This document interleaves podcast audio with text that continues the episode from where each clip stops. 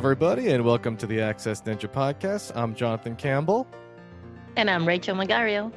Welcome back. Welcome back. We've got a very special episode and a guest today with us, Tiffany Lee, who is a law professor. If you'd like to just take a moment and tell us a little bit about yourself. Hi, I'm Tiffany Lee. I am a law professor. I teach disability rights law. I also teach a variety of subjects in paralegal courses. I've published a number of times on disability legal issues, especially in the fields of technology development, service animal law, and emergency management. So I'm happy to be here today. Well, thank you very much for coming. Rachel, you asked Tiffany to come. You've got a little bit of a background. You were telling me about it right before we went on the air, but I thought it was really interesting. Do you want to share your background a little bit with Tiffany? Yeah, so Tiffany and I, we went to school together, and we raised a little bit of hell when ADA issues arise at that university, and we didn't have accessibility. I was part of this student organization called the Ablehawks, and I was one of the founders. And then, usually what happened every time you have a disability-run, student-run organization, they kind of sort of die out after 4 years or 6 years when the original founders kind of graduate and move on. But then I tried to stay on, and I was about to fold because I couldn't get enough members to support me or be so interested in the topic. And Tiffany showed up. She was a graduate student in classics, and we hit it off, and we did accessibility assessments. We managed to get disability to be included in the diversity definition of our university, which was the University of Kansas. Then Tiffany went on to law school in Lexington. What's the name of the law school you went to, Tiff? I always forget. Washington and Lee University. Yeah, Washington and Lee. And I know where it is. And and we made a huge impact. So today, actually, our university has an accessibility coordinator and a student ADA coordinator, in addition to the equality and employment coordinator, ADA coordinator. So, I was just going to say it was kind of weird to introduce her as a law professor. I would more introduce her as a kick-ass person, but yeah, that's Tiffany there. And we also did a lot of service animal work, and Tiffany knows a lot about that. So next time we talk about service animals and guide dogs, hopefully she'll be on with us. I'd be happy to. We sort of had a good cop, bad cop thing going on in grad school. Yeah. I was the bad cop. Oh, really? Rachel, I don't want you to take this the wrong way, but I have a hard time seeing you as the good cop sometimes. Well, yeah, it was hard sometimes. Once in a while, we'll be bad cop, but most of the time, Tiffany kept me in check, so I was kind of nice.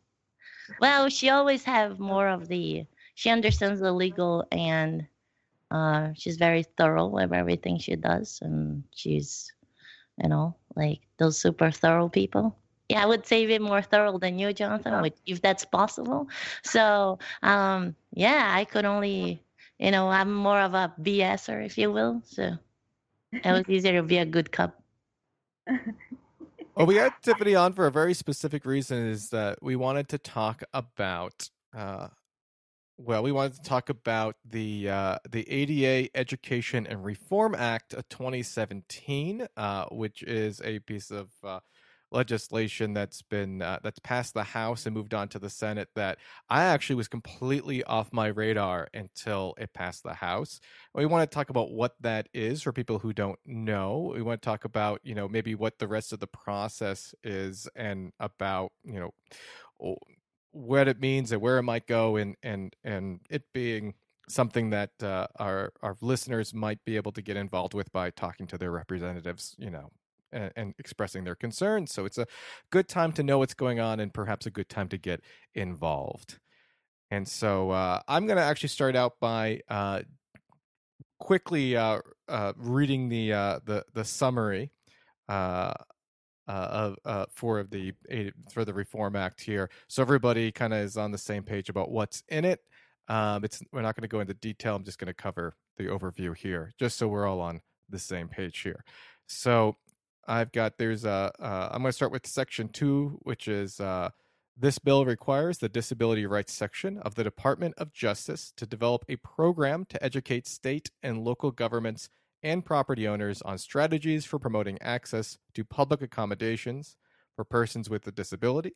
The program may include training for professionals to provide a guidance of remediation for potential violations of the Americans with Disabilities Act of 1990. And so that's the education part of the ADA Education and Reform Act. But what we really are more interested in are Section 3 and Section 5 here. So Section 3 is the bill prohibits civil action based on the failure to remove an architectural barrier to access into an existing public accommodation unless one, the aggrieved person, has provided to the owners or operators a written notice specific enough to identify the barrier, and two, the owner or operators failed to provide the person with a written description outlining improvements that will be made to improve the barrier, or they fail to remove the barrier or make substantial progress after providing such a description. The aggrieved person's notice must specify the circumstances under which the public accommodation access was denied. And so that's actually the big one. Why don't we just talk about that part right there, because I think that's the crux of this the crux here, basically. And you see, I'm gonna do what I used to do to Tiffany. So can you put that in plain English for us, Tiffany? I mean, what does that mean in the great scope of things? Basically, the way the ADA is enforced right now is through a civil process. There's no enforcement agency, really. So you would file a lawsuit, or you would file a complaint with the Department of Justice. And right now, you can do that immediately if there's an issue. What this bill would change is that instead of being able to immediately seek enforcement, based on a barrier to access, you would have to write up what sounds like it would probably have to be a fairly detailed description of the alleged violation and provide that to the owner of the property or owner of the business, and wait 60 days. And after 60 days, they have to provide with the owner-operator has to provide a written description to you outlining improvements that will be made to remove the barrier. And basically at that point, they still don't have to technically have fixed anything. They provide you with a written description outlining what will be done, and then they have another 60 days to actually remove the barrier or make significant progress in removing the barrier. And if that hasn't happened, then after basically 120 days, you could file a lawsuit to enforce the ADA. So basically, if I'm understanding right, does that mean then everything would stay the same with the difference that you would have to sort of delay the process? You have to go through this kind of two-process hoop before you could file a complaint a lawsuit. Is that right? Right, a lawsuit or a complaint. And it's sort of interesting to note that since this law has been around almost 28 years, one would think that was adequate notice. Right. 28 years of it being in effect. The problem is that since only individuals with disabilities can really enforce the law, and they have to do it through a legal process, is that the law is rarely, very rarely actually, ever enforced. Well, I know that because, if we go back to school, that was a big problem. If I was just by myself, the lack of access to certain laws or to certain materials, etc., makes it really hard to put a case together. And if you were in the team, then I don't think we would have, accomplished as much. So right. And, even with the current process, you file a lawsuit or you file a Department of Justice complaint, that just starts yet another lengthy process. I've only done one Department of Justice complaint, but it still took almost 2 years to resolve from the time I filed the complaint. And lawsuits, of course, can take even longer. Well, and it takes patience, it takes effort, it takes research, and it also takes a lot of documenting things properly. And let's face it, not a lot of people with disability sometimes have the energy, because if it's, driven by a chronic illness or some other health-related issue, mm-hmm. Your energy is very low. I would know. And if it's just a physical disability, you have to be dealing with so many things to manage your life on a day-to-day basis that this adds a tremendous amount of time consumption. Right. And if you go with the lawsuit process, it also usually involves money if you're paying an attorney to help you with the process. And it's not to say that you can't file a lawsuit without an attorney, but if you want to be successful, the chances are you probably need one. It just, facilitates the process. But then that also kind of pushes out people who don't have the money to go hire an attorney. Which would be a great number of people with disabilities. Right, since people with disabilities are significantly more likely to be low income. And also the employment issue. Like at least in blindness is about 75% of people that are college graduates are still unemployed. Mm-hmm. Now, I've heard a couple of people who have been in defense, or people who are supportive of the bill saying, one of their motivations is to cut down on what they believe to be these drive-by lawsuits. So it might be somebody who, kind of goes around town and measures a couple things and then threatens or immediately files a lawsuit without informing the business, of their intent for the purposes of trying to get a payout or a settlement, and that being a reason for this. How do you think that this accomplishes or doesn't accomplish, or whether or not that's even a relevant problem at all? I don't know what anybody's thoughts are on that. The first thing I would say is that in all of these lawsuits, there are actual violations of the law. So they are inherently not frivolous because a violation has still occurred. These are things that the business should have taken care of 27 years ago, and has simply been, flaunting the ADA ever since then. Second, what people don't tend to realize is there's really not a lot of money in ADA cases. The whole issue, this idea of people making money off of drive-by lawsuits, is not actually related to the ADA. It's related to the Unruh Act of the state of California. In that act, which mirrors the ADA, there's a certain minimum settlement, a minimum amount of money that the aggrieved person with a disability receives if they win. And so there was one lawyer, that was essentially going around in California writing nasty letters to businesses and saying, hey, if I take you to court, I'm going to win because I have the documentation and you are in violation. And so, if we go to court, I'll get you for, say, $3,000. But if you settle now, just give me $2,000, which was, of course, very unethical. Oh, sure. But at the same time, there were still actual there were still actual violations. I mean, he wasn't pointing out things that were not violations. Yeah, it kind of makes me think of if I went into a business, and I know this is not an apples to apples comparison, but if I went into a business and I noticed, you know, some major health code violation, them telling me, oh, you've got to put that in writing and you've got to give me a grace period to do something about it.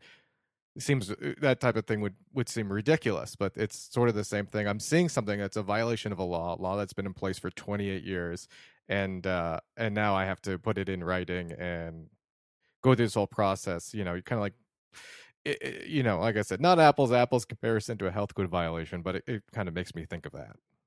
Well, I think the best comparison is actually if you look at other civil rights laws, because that's what the ADA is, the civil rights law.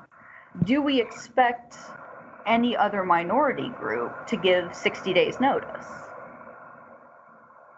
for discrimination to stop? And I mean, if you look at that in the context of other, you know, protected classes, you know, race, ethnicity, national origin, things like that, we would never expect those people to be discriminated against and then have to wait 60 days to no longer be discriminated. Yeah, that is a much better comparison and another great way to look at it. Well, and it makes me think of cases that lately went on from like the LGBT community, for example. You know, like I think one was, it had to do with a wedding cake, like being refused, you know, services. That went into a lawsuit. There was another one in California, and of course, Tiffany would be great at names, but I don't. So there is another case in California where it was cultural appropriation. So I think it was a white couple that owned a kind of like a burrito shop, you know, a local like Chipotle, if you will, and they got shut down because they were sued by cultural appropriation.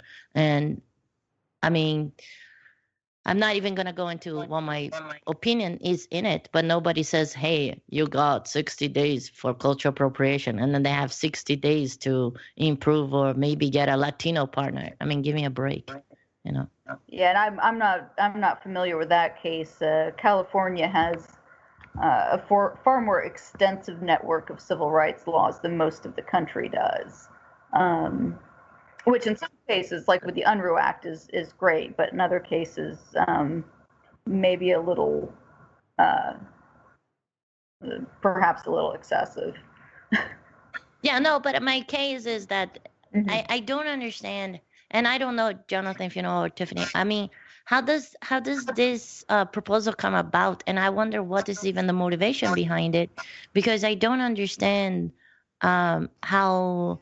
You know, constantly with disability, we are being bombarded with different little things. And this case reminds me, actually, we had this issue at the university back then.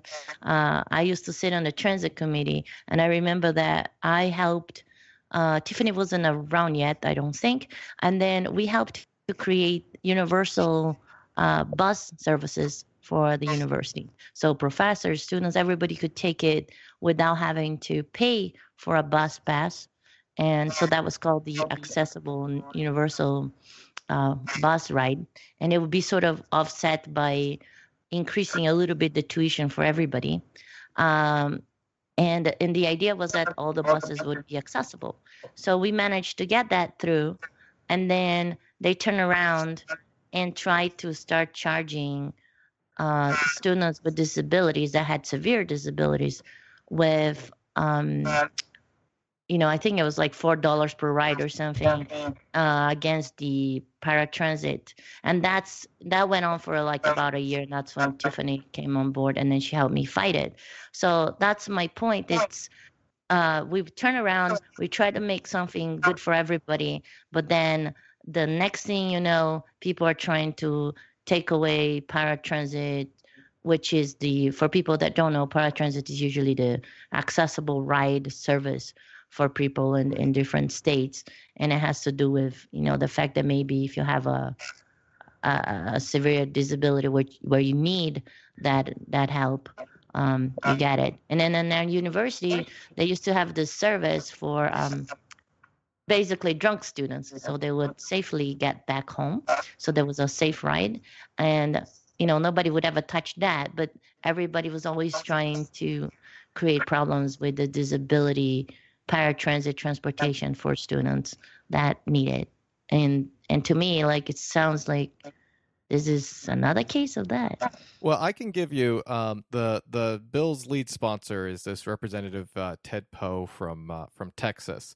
And he's on the record saying that he feels that this change is a common sense measure, and its purpose is to address this cottage industry of serial litigants that these are people who maybe never even visited the property, and they demand like a $3,000, $5,000, $7,000, you know, to drop the claims, and that that this bill is supposed to prevent these. Is to kind of ensure that only bona fide complainants are the ones who are suing, and that's their perspective, and it's supported mostly by these. There's a big group, the National Federation of Independent Businesses, is a supporter of it, and so that's their perspective. That's what they think that's the problem they think that they're trying to fix by doing this, right. Assuming good intent. I'll be honest, I hesitate to assume good intent in this situation because businesses have had so long to comply already. What's the difference with 60 days notice if they haven't made use of 27 years of notice? I mean, there are admittedly certain provisions of this act, like in Section 2, you know, this compliance through education section I think is great. But most of this has already been available. The disability rights section of the Department of Justice has been putting out guidance for businesses for decades. And it's more or less been ignored by a percentage of businesses. And, you know, even going through new construction, there are frequently violations. You know, brand new construction that should be 100% compliant, and it still isn't. Well, and there is a lot of ignorance out there. And I think that instead of trying to solve a problem with the law, I think we should start solving it with training, because that happens all the time. I mean, just an example, like a simple, silly example is I was in the convention center, and I won't say of where yet. And, you know, and I was taking the escalators, and I got harassed by the employees because I was going in an escalator with a guide dog. And guide dogs, some schools train guide dogs to go on the escalator. Other schools do not do that. And I know that a lot of times that has happened before, that, you know, that untrained service dogs goes in escalators and they get bloody paws, and then it becomes a problem. And then it's kind of like everybody has to pay for that. You know, it doesn't make any sense to me that we'll go. And I mean, I have an MBA, and I have a business, and I in this case, I am with Tiffany 100%. I mean, I've had businesses that hire me, and all they wanted me to do was to kind of bypass the accessibility issue because they might have had a ADA issue. For years that they ignored for 10 years. I remember I dropped one client because they were just trying to get me on their side to, you know, fix their architectural problems that they ignored for 10 years. And it's like, and then it was too expensive for them. And I understand it's expensive for them to do the changes but they had 10 years where they kept just, you know, ignoring what was going on. And then all of a sudden they wanted me to do magic in 30 days. Yeah, that doesn't happen. Right. And a lot of businesses are even reluctant to do things that are fairly inexpensive. I interned with a disability legal advocacy organization my last semester of law school. And I recall one of the cases, it was a business, a restaurant specifically, that was not accessible. The accessibility modification would have cost maybe at most $1,000. It probably could have even been a DIY type project. And the person just never responded. I mean, the organization contacted them, provided all sorts of notice, offered to help them get bids and figure out exactly what they needed to do.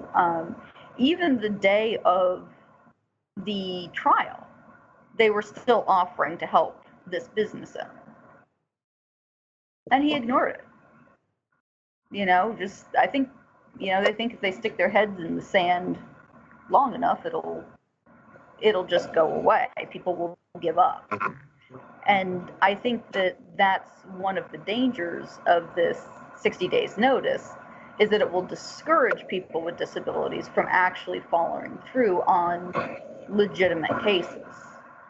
So I want to talk a little bit about where this is in the whole legislative process a little bit, because right now we talked about this has not by a small margin it passed the House, and at this point it's supposed to move on to the Senate. I guess the question is, do we think it's going to make any progress there? I know that at least through the House it passed pretty close to party lines. There was a few, like I think 12 Democrats who voted in and a handful of Republicans that did not. Obviously, in the wake of issues, do we think it's going to make it past the Senate? I think you had made a comment about that earlier, Tiffany, before we went live. Well, GovTrack, which is an online bill tracking website, gives it a 38% chance of passing, which is fairly low, but not as low as I'd like to see it. Right now, it doesn't look like it's been assigned a committee yet, from what I can tell. So it's been sitting. It passed the House about a month ago, and it's been sort of sitting at the Senate without any movement forward at this time. I think, to put it in historical context, this bill has been proposed many times in the past, or similar bills have been proposed many times in the past, and they have never made it through the House and Senate. Although this is the first time that one has made it through the House, so that, I think, is cause for additional concern there. Does it have a chance of passing the Senate? I think there is a chance. I think it's enough of a chance that it's worth getting in touch with your senator. Especially since this does seem to be a largely party line bill, especially if your senator is Republican, because like we saw in the House, it was pretty close to a party line vote. But regardless, I think it might be easier once it's assigned to a committee and we have a little bit more of an idea of who's for and who's against, but it certainly, even at this point, can't hurt to be in touch with your senator and let them know what you think about this bill. I think if people do, they write in, they call, they communicate, I think, and get, their perspective on this bill. I do think that's important and impactful and meaningful. I know that with the current climate, there's a bit of a business friendly, deregulation movement. But I think if people kind of tell their own personal stories, how it's going to impact them, what this means to them, I think that will have a meaningful. I think that this is the type of issue that, sharing your personal story will have a meaningful impact. I think it's something that is important for people to reach out to, and I think it's probably going to be one of those things they can really make an impact on. Right, and part of the problem is that a lot of people aren't even aware of this, and so, if you're on social media, if you're on Facebook, you're on Twitter, you're on Instagram, say something about it. Make this something that people are aware of, not something that's kind of getting passed, in secret, because most people know somebody or have known somebody that has a disability. We're the largest minority group in the world. 41 in the U.S. Yeah. I think if we could get better public recognition of this issue, and we would have more people taking a position, calling their senators, making their voices heard, not just from those who have a disability themselves, but also from, you know, their friends, their family, people who care about them. Yeah, I think we need to, you know, really pay attention to this, because we hear about all kinds of minorities all the time, right? I mean, I'm Latino, so I get lots of Latino issues coming through all the time. You know, so I'm part of several minorities, and I would say that disability is the one that's less understood, and people are usually not aware of what's going on anywhere. It's very few in between, and the people that do know, it's usually the ones that are fighting so hard. So people think that they're a little bit unreasonable, and I don't think it is. I think I'm pro business through and through. I just think that the problem right now is with disabilities is really affecting sometimes the way people live their daily lives, and I would say even when I'm part of the other minorities I'm part of, it doesn't affect my life as much as my disability. My disability always pumps up the volume on my daily difficulties. So I think we really need to be empathetic of others, and also act more as a group. I think that people don't understand. And then there's a lot of people also that don't have severe disabilities, or, you know, that they just claim something simple, and usually they have the money and the time. And a lot of times those are some of the people, or unethical lawyers, like that lawyer in California that Tiffany talked about, that goes and starts creating a settlement.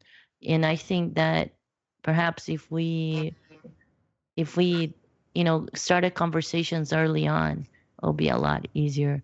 And we need more training so businesses don't have to be so confused about what's the real law and what's not, so they don't have to be afraid all the time. And you mentioned, you know, just like how it affects people's day-to-day lives. We mentioned that the, you know, ADA has been around for 28 years now. And I haven't read this whole article, but just brought to mind, you know, in the Wall Street Journal was talking about how the Fed is currently going to be suing MTA, which is the New York, you know, subway system, for lack of accessibility. And only 25%, I get different numbers here, only about 20, maybe 25 at the highest number I've seen, of the subway stations are wheelchair accessible. That's only a quarter of in New York City, you know. That's and that's assuming the elevators are actually working that day too. Exactly. Yes. Exactly. And the elevators sometimes are really in really sketchy places that are not very safe.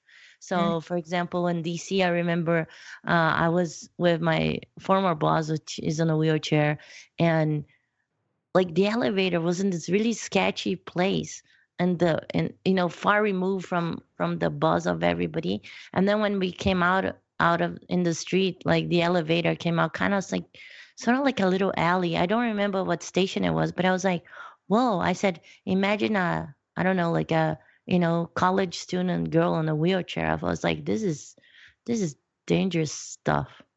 I would have never chosen to go that route on my own. Yeah. And I know my boyfriend, Brian, has gotten kind of tangled up in the DC subway system himself, due to elevator outages, and sort of you had to kind of turn around and go home, didn't you? It was either go up the escalator on your prosthetics or go home. Mm-hmm. We got in on one end and we went wherever we were going. And then, oh yeah, that one's out. So, you know, either you could go to the next stop and get a taxi over to where you want to go, or you could go home. And it was like, well, or do, you know, the escalator on prosthetics, which I can now do, but at the time it was... That was a tall order. And the idea of having to, you know, when you get on the train system, not knowing if your destination is going to be accessible, like even if you get in, there's no guarantee that you can, you know, easily get out. I mean, I don't think anybody who, people who don't have that experience would, I think they would probably be quite shocked if they jumped on a station and got off and basically it was completely closed and with no notice. There's no way for you to know. Have to completely reroute. I mean, that's a huge impact. Well, and that's, you see, and that's the biggest problem. For example, I have a choice. That's why I take escalators, because I kind of follow the crowd, but I can, and not everybody can. There's blind people that, you know, they don't have the ability to take escalators with a dog, so they have to go through the elevator. And I mean, there has been many cases of safety problems with that. So, I mean, see, people don't talk about it. I have a handicapped placard. So lots of people sometimes say, "Oh my God, you get the luxury to, to park so close," and things like that. It's like, it's not a luxury, people. It's a necessity. And I would totally love to just park in the middle of a parking lot and walk to the store because I can, but it's dangerous. It's dangerous as heck. And then I cannot train my dog to find the door every time. So, we really need to stop thinking that people with disability have luxuries, because we don't. Yeah. I mean, I think a lot of people would happily give up the handicap parking spots for, they're able to do it. Yeah, for the ability to not need to do it. Yeah. All right. Well, I just want to give her, if there's any last thoughts or stories anybody wants to tell, I want to give a quick one for that. But otherwise, I think we've covered this pretty well, and I communicated it pretty well. So, Rachel, did you have any last thoughts before we close out here? My biggest thought is be nice and don't assume stuff, and try to learn more about other people's problems before you jump the gun. And I would add for any business owners, getting 60 days notice doesn't mean you're not going to get sued at the end of those 60 days, just the same as you would have, prior to this act. So it's not really helping business owners any. If they'd intended to change, they would have already done so. It's just delaying the inevitable by 60 days. And creating more paperwork. Right. Which business owners needed. Yeah. Well, Tiffany, I want to thank you so much for giving us your time and your expertise and your thoughts and your experiences. I think it helped us communicate this topic so much better. And I hope that people listening, especially those with the Republican senators, but any senator, you should really reach out to and express your concerns about this, because we really don't want to see it go any farther. And like you said, it's happened over and over again, but I think just letting people know the stories and let people know their experiences and what it will mean, I think we can sway some minds if we need to. Well, I appreciate the invitation. It's been good talking to y'all. And Brian, thank you for being on with us too. Yes, thank Brian, you for your service. Thank you so much for for sharing as well. And we should probably also put something in the notes of how to find your senator and how to go. Yeah, so I'll put in the show notes a link where you can look up and find out who your senator and their contact information is, so that you can reach out to them. And with that, I think we're going to close out here. Thank you so much for listening.